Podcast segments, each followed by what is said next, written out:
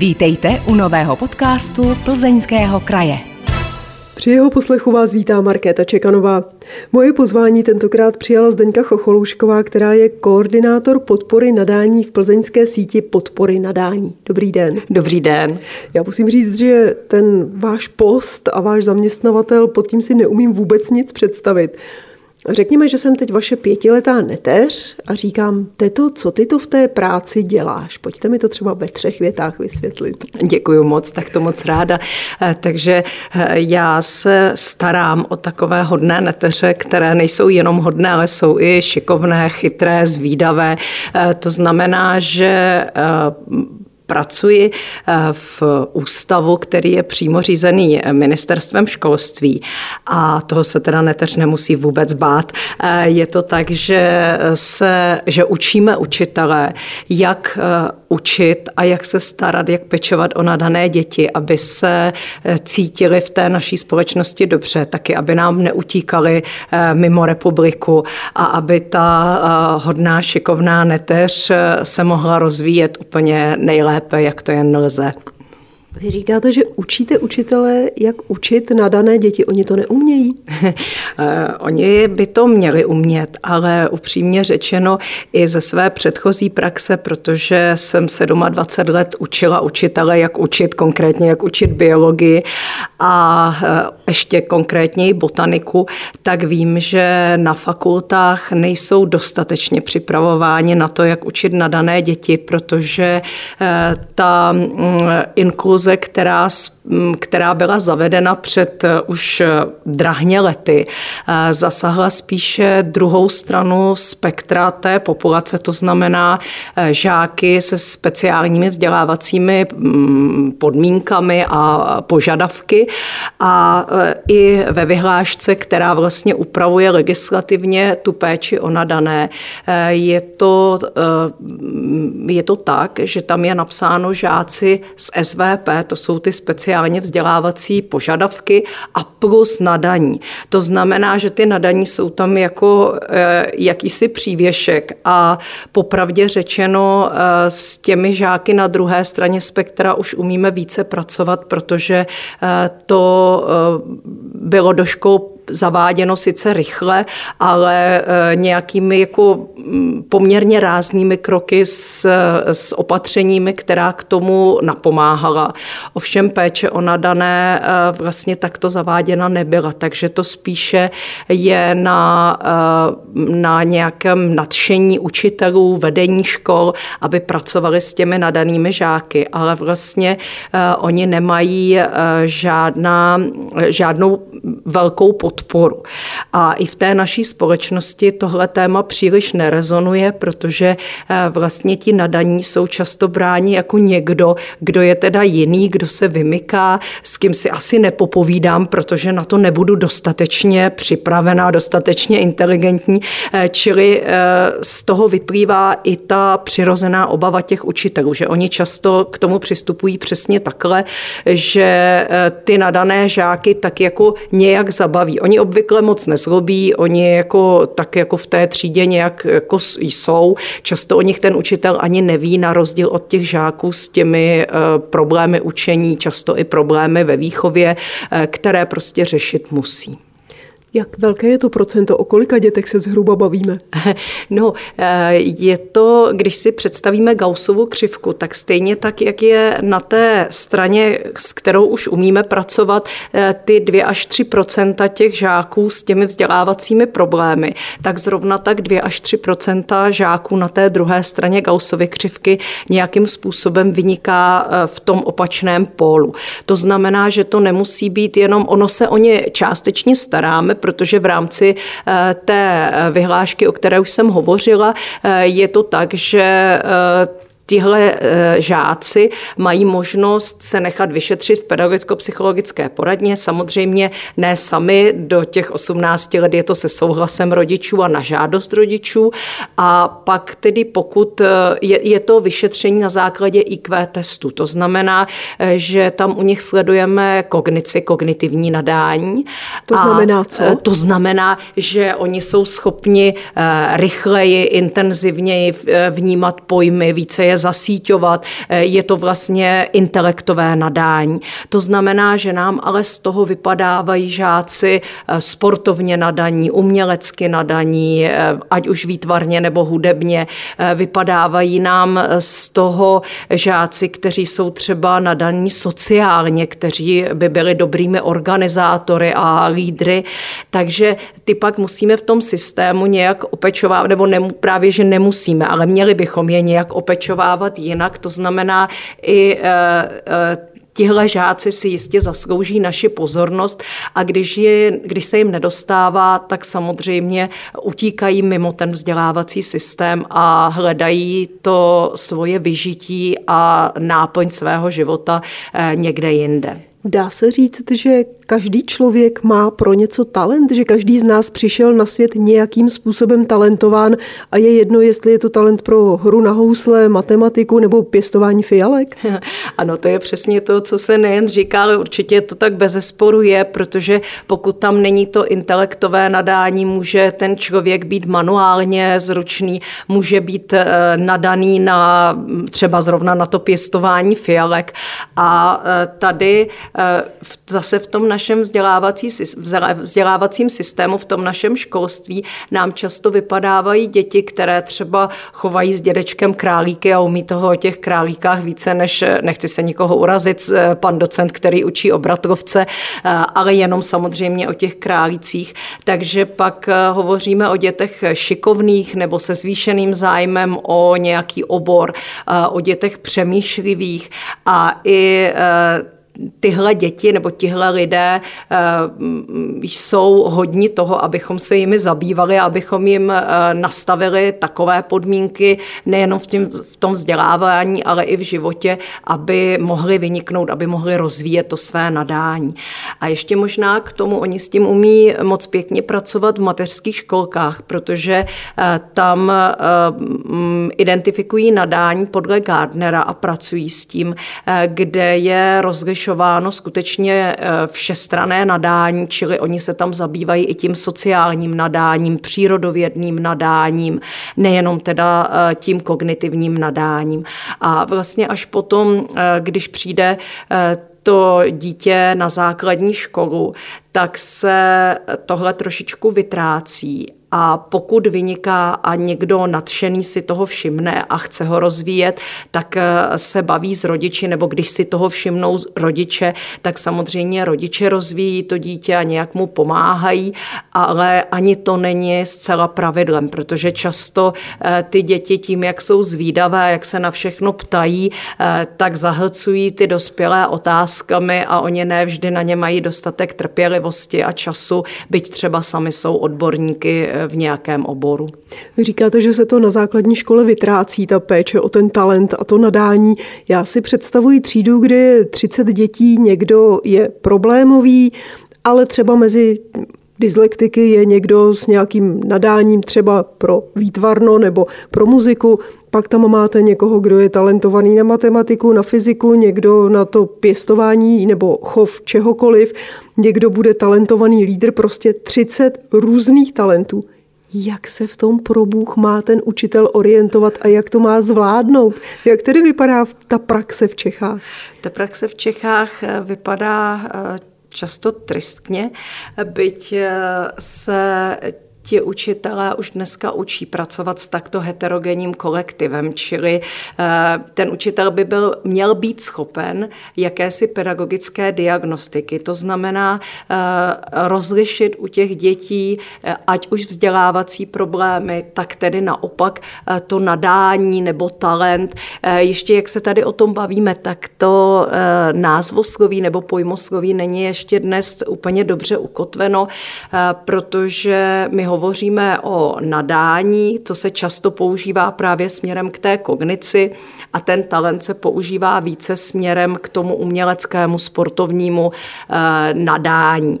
Ale není to úplně eh, takto jasné, je to vlastně přeložený z anglicky psaných textů, kdy talented je právě často používáno pro ty děti, eh, které, nebo pro ty lidi, které mají, kteří mají umělecké nebo sportovní nadání a gifted je, což překládáme jako to vlastní nadání, je teda pro ty kognitivně nadané. No a ten učitel má samozřejmě těžkou roli, ale zase se učitelů musím zastat, že řada učitelů to umí, umí to bravurně. Řada učitelů to dělá třeba 25 a 20, 30 let, už se věnuje nadaným. A buď si je vytahují z toho kolektivu do takzvaných vytahovaných skupin. To třeba se děje i tady v Plzeňském kraji, třeba na 28. základní škole, kde paní ředitelka, paní zástupkyně eh, úplně excelentně pracují s těmi nadanými žáky a shodou okolností jsou to matematicky nadaní žáci. Eh, já jsem se byla i na takové jejich hodiny podívat a byla to veliká radost. Eh, není to, není to výuka v běžné třídě, pokud si vytáhnou takovouhle skupinu dětí a samozřejmě to od toho učitele vyžaduje ohromnou přípravu, protože ty děti se ptají, ty děti vyžadují jiné kladení otázek, aby o tom mohli přemýšlet, aby tam v tom, eh, aby je to inspirovalo k tomu, aby se mohli rozvíjet. A když jsem tam byla naposledy, to bylo 22.1., teďko 2022 a ten datum eh, inspiroval samozřejmě k tomu položit těm žákům hned na začátku otázku, eh, co vidíte v tom dnešním datu. A já jsem byla v první třídě takto vytahovaných dětí v té skupině nadaných a e, tam ten jeden chlapeček, který byl v první lavici, se přihlásil a říkal druhá odmocněna ze 484. Eh, já jsem To řemeslem, bylo sedmileté dítě? No, ještě asi šel o rok, dřív asi šestileté, a, eh, nebo dokonce pěti. A já jsem tak jako lapla po dechu, protože nejsem matematicky nadaná a jsem řemeslem botanik, eh, tak jsem si začala počítat, jestli 22 krát 22 je skutečně to číslo, které chlapeček tam jako v první první lavici říkal, eh, no odpovídalo to a eh, takových dětí tam bylo více, čili eh, ty děti skutečně v té naší populaci jsou. A je to ještě tak, že oni často mají ubráno jinde. To znamená, oni jsou velmi nadaní v nějaké úzké oblasti, ať už je to výtvarná výchova, ať je to matematika, čeština, jazyky, ale naopak mohou být eh, zase nedostateční v těch jiných oborech. A často právě v těch školách učitelé sklouzávají k tomu, že říkají, no vidíš, Kdyby si se radši učil tohle, to ti nejde, tak bychom se nějak domluvili. Taky jsem se setkala s tím, kdy rodiče chtěli rozvíjet eh, s také chlapečka, kterého dávali do první třídy a upozorňovali paní učitelku na to, že je mimořádně nadaný, eh, čili eh, vyšetřený i v pedagogicko-psychologické poradně a že tedy to nadání je právě taky v tom matematickém a logickém směru. A paní učitelka říkala, to nevadí, já vám ho do Vánoc srovnám. Takže eh, to Co asi, si pod tím představovala?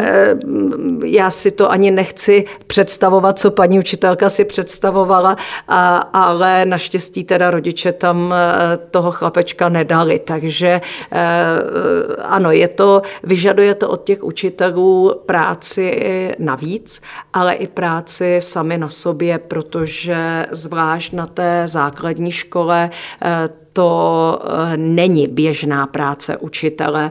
On se tomu může velmi snadno vyhnout, ale potom tyhle děti ztrácíme, protože oni často během právě toho prvního stupně úplně zaniknou, vůbec se neprojevují a tu a tam někteří se realizují jinde. To znamená, že eh, se realizují třeba, třeba v mimoškolním vzdělávání na nějakých kroužcích. A ještě se vrátím k tomu, na co jste se mi ptala. Vy jste tam totiž zmínila, že vlastně eh, to může být dítě, které má nějaké vzdělávací problémy. To je právě eh, nejčastější případ, s kterým přichází rodiče s dítětem do pedagogicko-psychologické poradny nebo dokonce do střediska výchovné péče, že ten základ je takový, že to dítě v té škole zlobí, že tam něco nezvládá, že třeba je sociálně nepřizpůsobivé. No a pak, když se dostane do těchto zařízení, tak se mimo děk zjistí, že ano, že skutečně to dítě má nějaké vzdělávání vzdělávací problémy. Často jsou to třeba děti s, Aspergerův, s Aspergerovým syndromem nebo s jinými poruchami učení. Jsou to žáci, kteří mají takzvanou dvojí výjimečnost. To znamená, oni skutečně mají nějaký problém, ale vedle toho jsou nadaní nebo mimořádně nadaní a vykazují teda v nějaké zase úzké oblasti mimořádné výkony. Posloucháte podcast Plzeňského kraje. Pozvání do podcastu tentokrát přijala krajská koordinátorka podpory nadání Zdeňka Chocholoušková. Povídáme si tady o mimořádně nadaných dětech a já si představím třeba Alberta Einsteina nebo Wolfganga Amadea Mozarta. Ti přesně spadají do těch kategorií, o kterých jsme se bavili před chviličkou. Každý z nich mimořádně nadaný, jeden ve fyzice, druhý v hudbě, ale lidsky a povahově oba dva velmi komplikovaní a silně vybočující z řady. Jak by si konkrétně s nimi poradilo třeba české školství? Mm.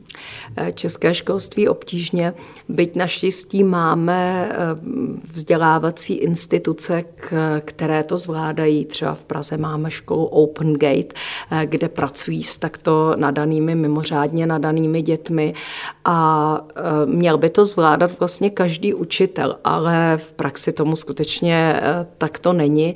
Nicméně, když jsme měli i tady v Plzeňském kraji. Eh, minulý rok eh, pohovory s těmi nadanými žáky. A byli to i žáci, kteří dosahují už, eh, kteří třeba publikují ve vědeckých publikacích, byť jsou žáky středních škol a pracují s vědci na akademii věd, jsou v kontaktu s lidmi, kteří pracovali v týmech, které obdrželi Nobelovy ceny a, a tak podobně, tak přesto ti žáci nám říkali, vy si s námi povídáte, my jsme totiž braní za ty šprty, za ty divný, divňouše. Ve škole se s námi spolužáci často nechtějí bavit, protože my si meleme pořád to svoje a i když se snažíme, tak to, to začlenění je obtížné a oni samozřejmě, jak jsou inteligentní, tak si to velmi uvědomují. Často jsou, mm, mají problematický vztah i s učiteli, protože oni eh, zvlášť třeba potom na druhém stupni nebo na střední škole eh, chodí na různé soutěže. A samozřejmě je učitel v tom oboru, kde to dítě vyniká, který je na ně pišný, ale třeba ostatní učitele, protože chyběli na písemku, která se psala v jiném předmětu, tak jim to dávají náležitě ožít. A oni tam často říkali, když už ti lidé nám nepomáhají, tak kdyby aspoň nepřekáželi.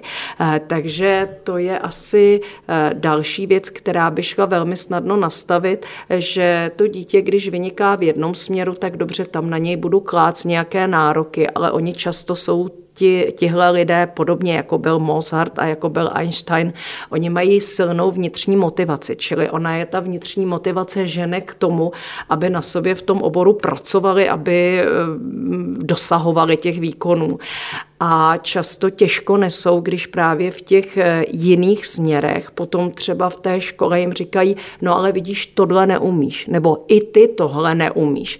Oni jsou často z toho frustrováni víc než mm, zbytek té populace. Eh, často tam dochází i k nějakým problémům v jejich životě. Často se sebe poškozují, eh, dochází i k tomu, že, eh, že, že je ztratíme jako úplně, protože se s tím nedokáží vyrovnat. A to taky eh, známe z těch, z těch celebrit vědeckých a uměleckých z minula, Vincent van Gogh, který si uříz ucho a tak podobně.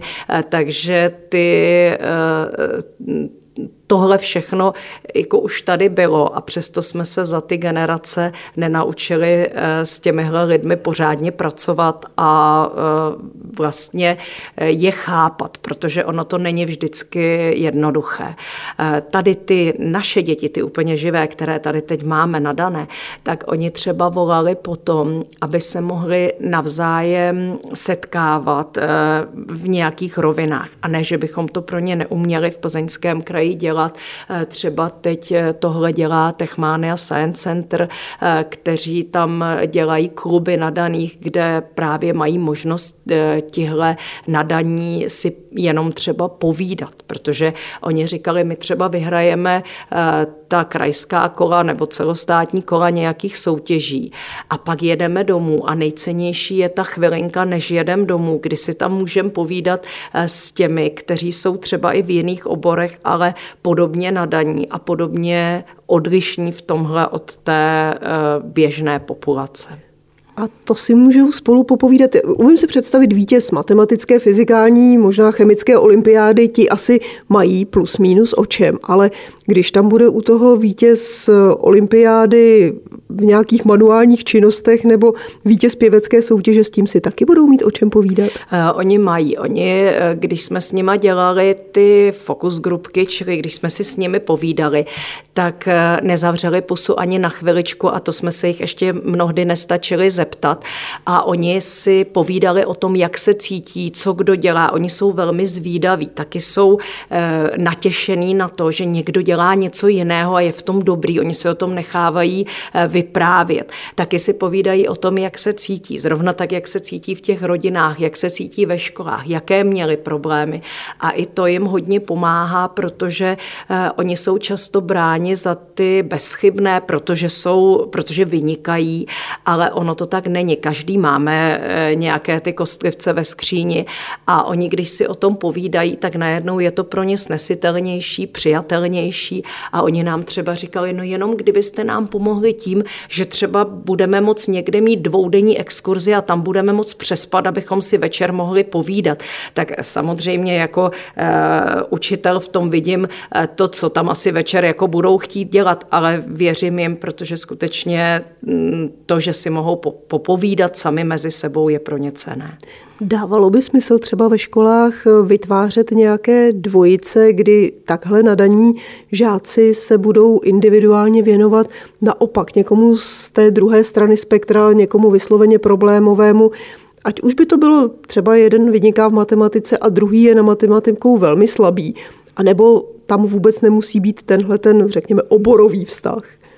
Určitě, určitě a určitě se to i děje. Nejsou to věci, které by učitelé neuměli, takže buď využívají takového žáka, aby eh, pomáhal těm slabším, aby jim to vysvětloval a ono eh, ten metajazyk, který použije ten žák při tom vysvětlování, je velmi cený i pro učitele, protože on to tomu eh, svému vrstevníkovi při tom vrstevnickém učení řekne jinak, než by mu to řekl ten učitel.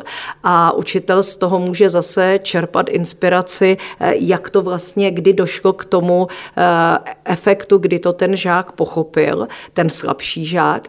A často učitelé i dělají obrácené role nebo výměnu rolí, kdy nechají takovéhleho žáka učit, aby chvilku učil místo nich, aby si to připravil.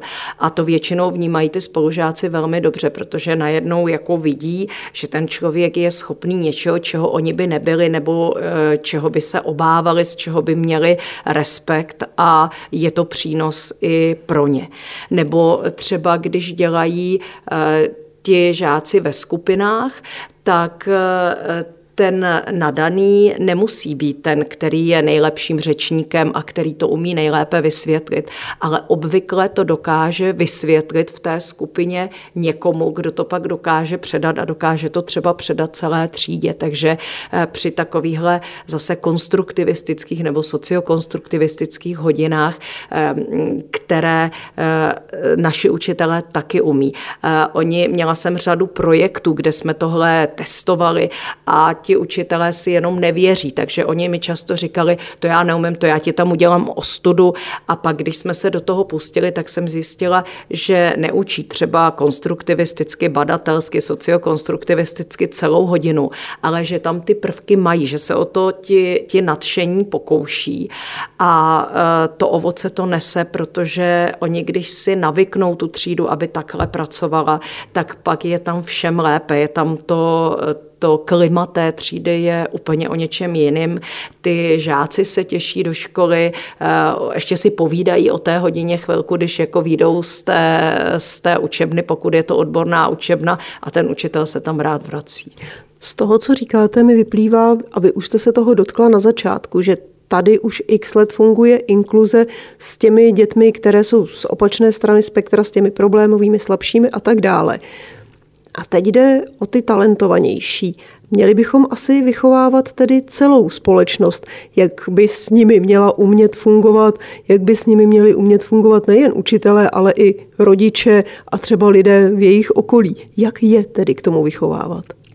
Uh to téma nadaných eh, brát jako zásadní věc, jako, jako přirozenou součást našeho života, protože ona pořád v té společnosti nerezonuje. My, eh, my z toho máme trochu respekt, protože eh, jsme byli i řadu let vedeni k tomu, abychom nevybočovali z průměru, abychom jako se tak jako hezky srovnali. To znamená, že jsme se snažili ty, kteří měli ty, ti, žád, ty, ty vůbec eh, lidi, kteří měli problémy, vytahovat nahoru a naopak ty, kteří vynikali, tak je malinko jako eh, jim srazit to sebevědomí, aby nevyčnívali. Ale eh, to ta správná cesta jistě není, takže vůbec změnit chápání ve společnosti, aby neměli obavu z toho, že je někdo nadaný. On ten nadaný člověk je vlastně krásný tím, že něco umí lépe než já. Já to můžu obdivovat, můžu k němu vzlížet, taky mi může pomoct. Já to potom nemusím umýšlet, to, co on umí, on to umyslí za mě.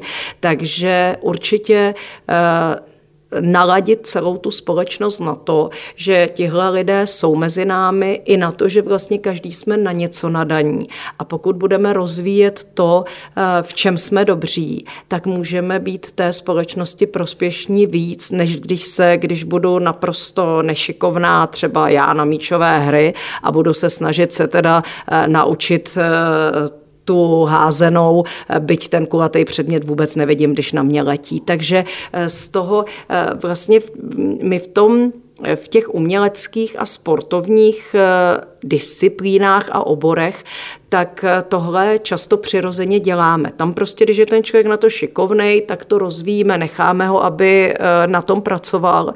Ale když je někdo kognitivně nadaný, rozumově nebo nějak jinak, tak to zatím v té společnosti neumíme úplně dobře uchopit. Samozřejmě jsou instituce zase, které se tím zabývají, jsou na to založeny, jako je Menza, Kvído a další, které, které umí pracovat s těmito lidmi a snaží se je podporovat, ale rozhodně to není většinová součást společnosti. Posloucháte podcast Plzeňského kraje. Jeho tématem je tentokrát výchova a vzdělávání nadaných dětí a hostem krajská koordinátorka podpory nadání Zdeňka Chocholoušková. Jak by rodiče mohli poznat, že mají nadané dítě v jakémkoliv oboru? Projeví se všechna nadání, všechny talenty ve stejném věku, nebo je to každé někdy jindy?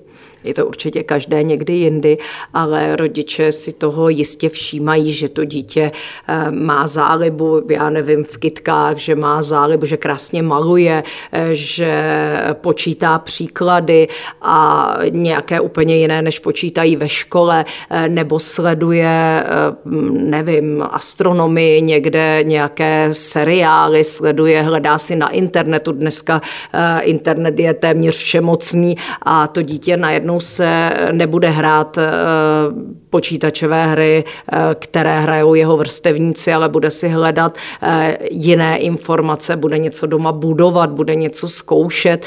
Ti rodiče to většinou poznají velmi dobře, ale často taky ty rodiče, a nedivím se jim, nechtějí, aby to jejich dítě bylo takzvaně nálepkované, aby bylo vyšetřené v té poradně a aby mělo tu nálepku toho nadaného nebo mimořádně nadaného, protože se obávají, aby mu v té škole eh, neubližovali.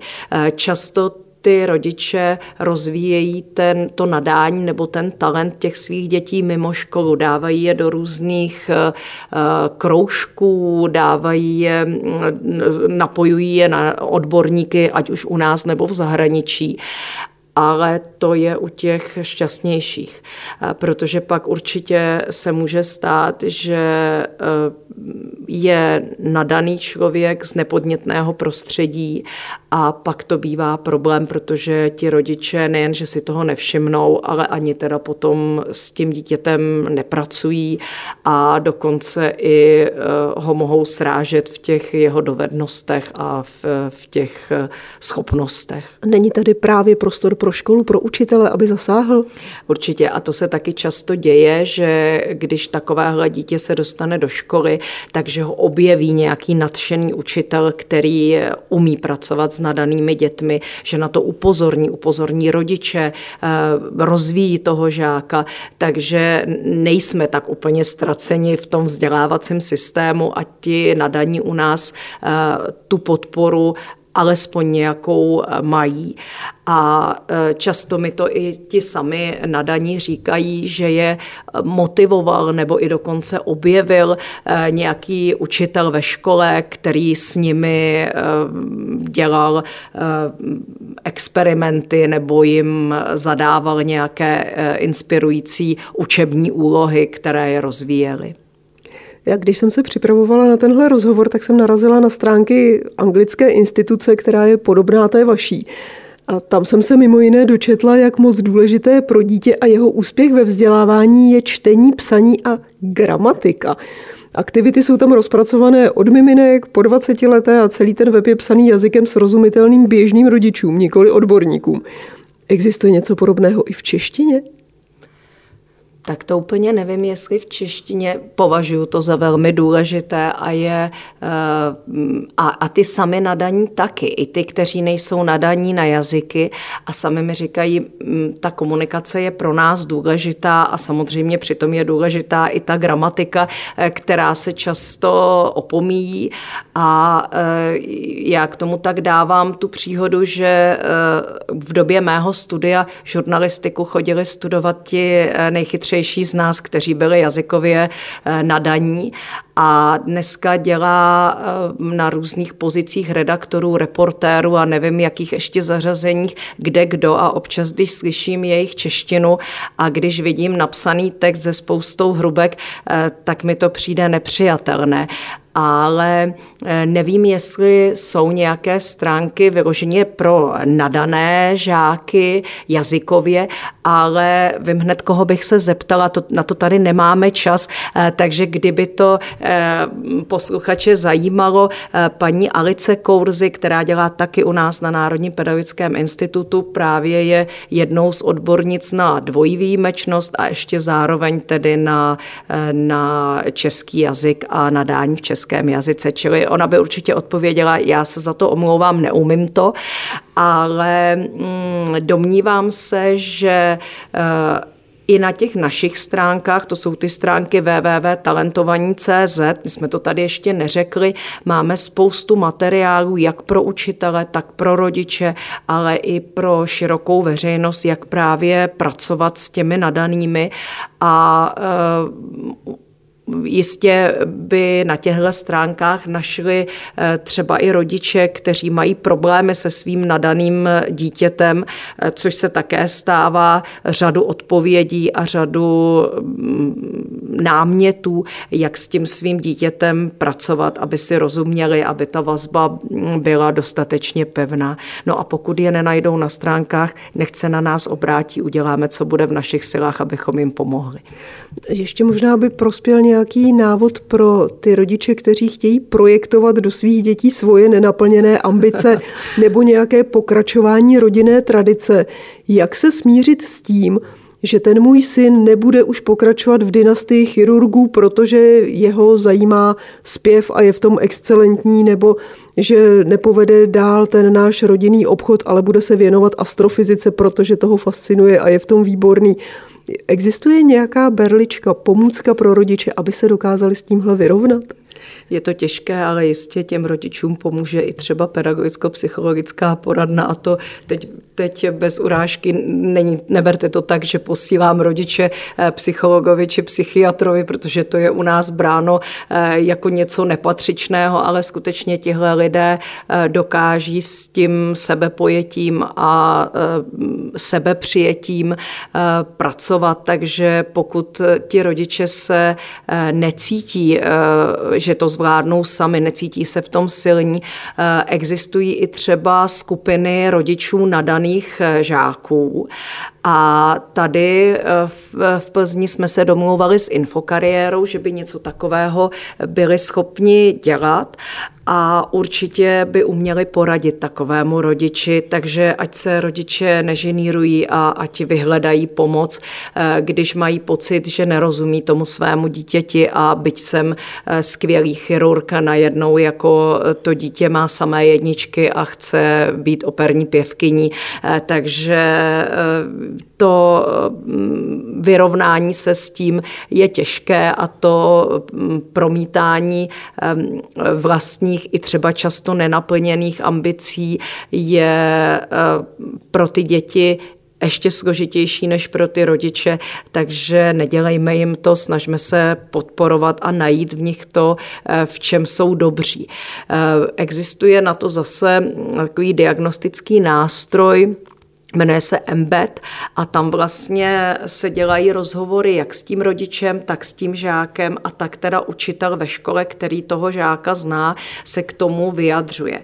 A ten eh, terapeut vlastně dává dohromady eh, všechny tři tyhle názory a často se to tam objevuje, že eh, maminka je jaderný fyzik a předpokládá, že když byla babička taky jaderný fyzik, že dcera bude taky jaderný fyzik a on chce být tanečnicí, ale to dítě to tam obvykle řekne, co by chtělo, co by rádo, ty, ti rodiče, mm, ono jim dělá většinou dobře, když vidí, jak hezky tancuje, ale mají pocit, že to není hodno jejich rodu, aby se přeci něčím takovým eh, to dítě eh, živilo, když oni jsou dobří eh, a ona je taky dobrá, taky z toho má ty jedničky a uměla by to rozvíjet. Takže mm, koukat hodně na to, co chtějí ty děti a co by je bavilo. Rozumím tomu dobře, že neexistuje obor, talent, nadání, které by stálo výš než ten druhý. Není eh, výš, když má někdo buňky na matematiku, než když má buňky na fotbal třeba. Rozhodně ne, rozhodně ne.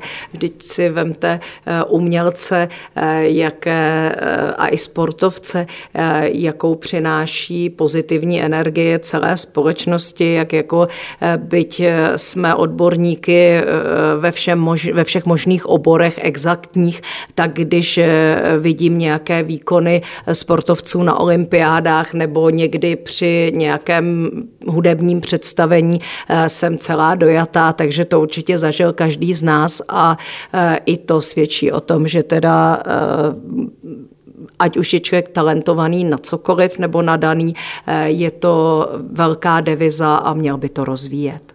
Tak dejme tomu, že nás teď poslouchal nějaký rodič nebo prarodič, kterého jsme nahlodali, nemá-li náhodou doma mimořádně nadané dítě nebo vnouče. Co by měl udělat, aby zjistil? Jestli a v jakém oboru? No, popovídat si s tím dítětem nebo vnoučetem, co ho baví a tak se jako kouknout, jestli skutečně to odpovídá té běžné populaci nebo je to něco navíc.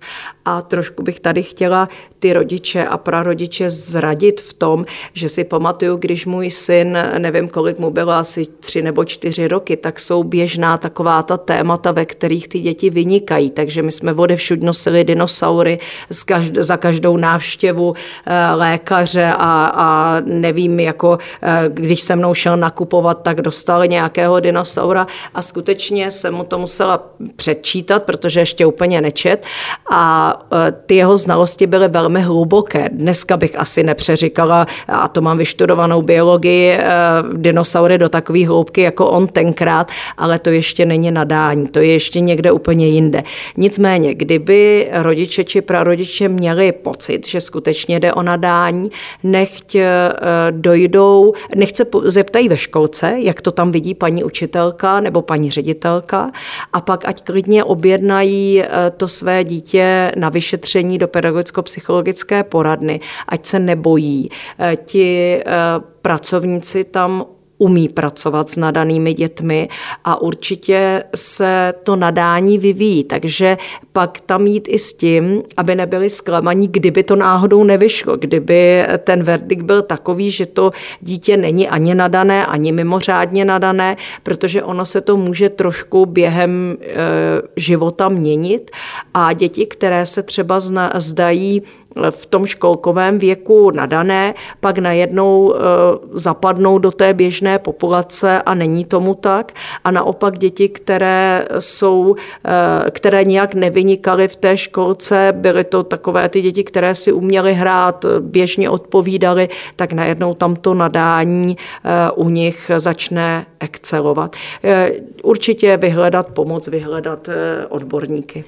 Dá se říct, že třeba v tom školkovém věku se víc můžou projevit ty talenty pohybové, výtvarné a já nevím, to matematika, fyzika třeba přichází kolem 7. 8. roku věku. Dá se to obecně nějak takhle rozpásmovat? My jsme říkali, že je to každé někdy jindy. Je hmm. to obecně nebo to je u každého dítěte úplně individuální? U každého dítěte je to individuální. Samozřejmě tam nějaké ty společné znaky jsou, a e, také to e, umělecké a pohybové nadání se už identifikuje v tom nižším věku, kdy se s těmi dětmi pracuje, e, když to pak, když přijdou do školního vzdělávacího systému, tak tam vlastně si tohle nadání obvykle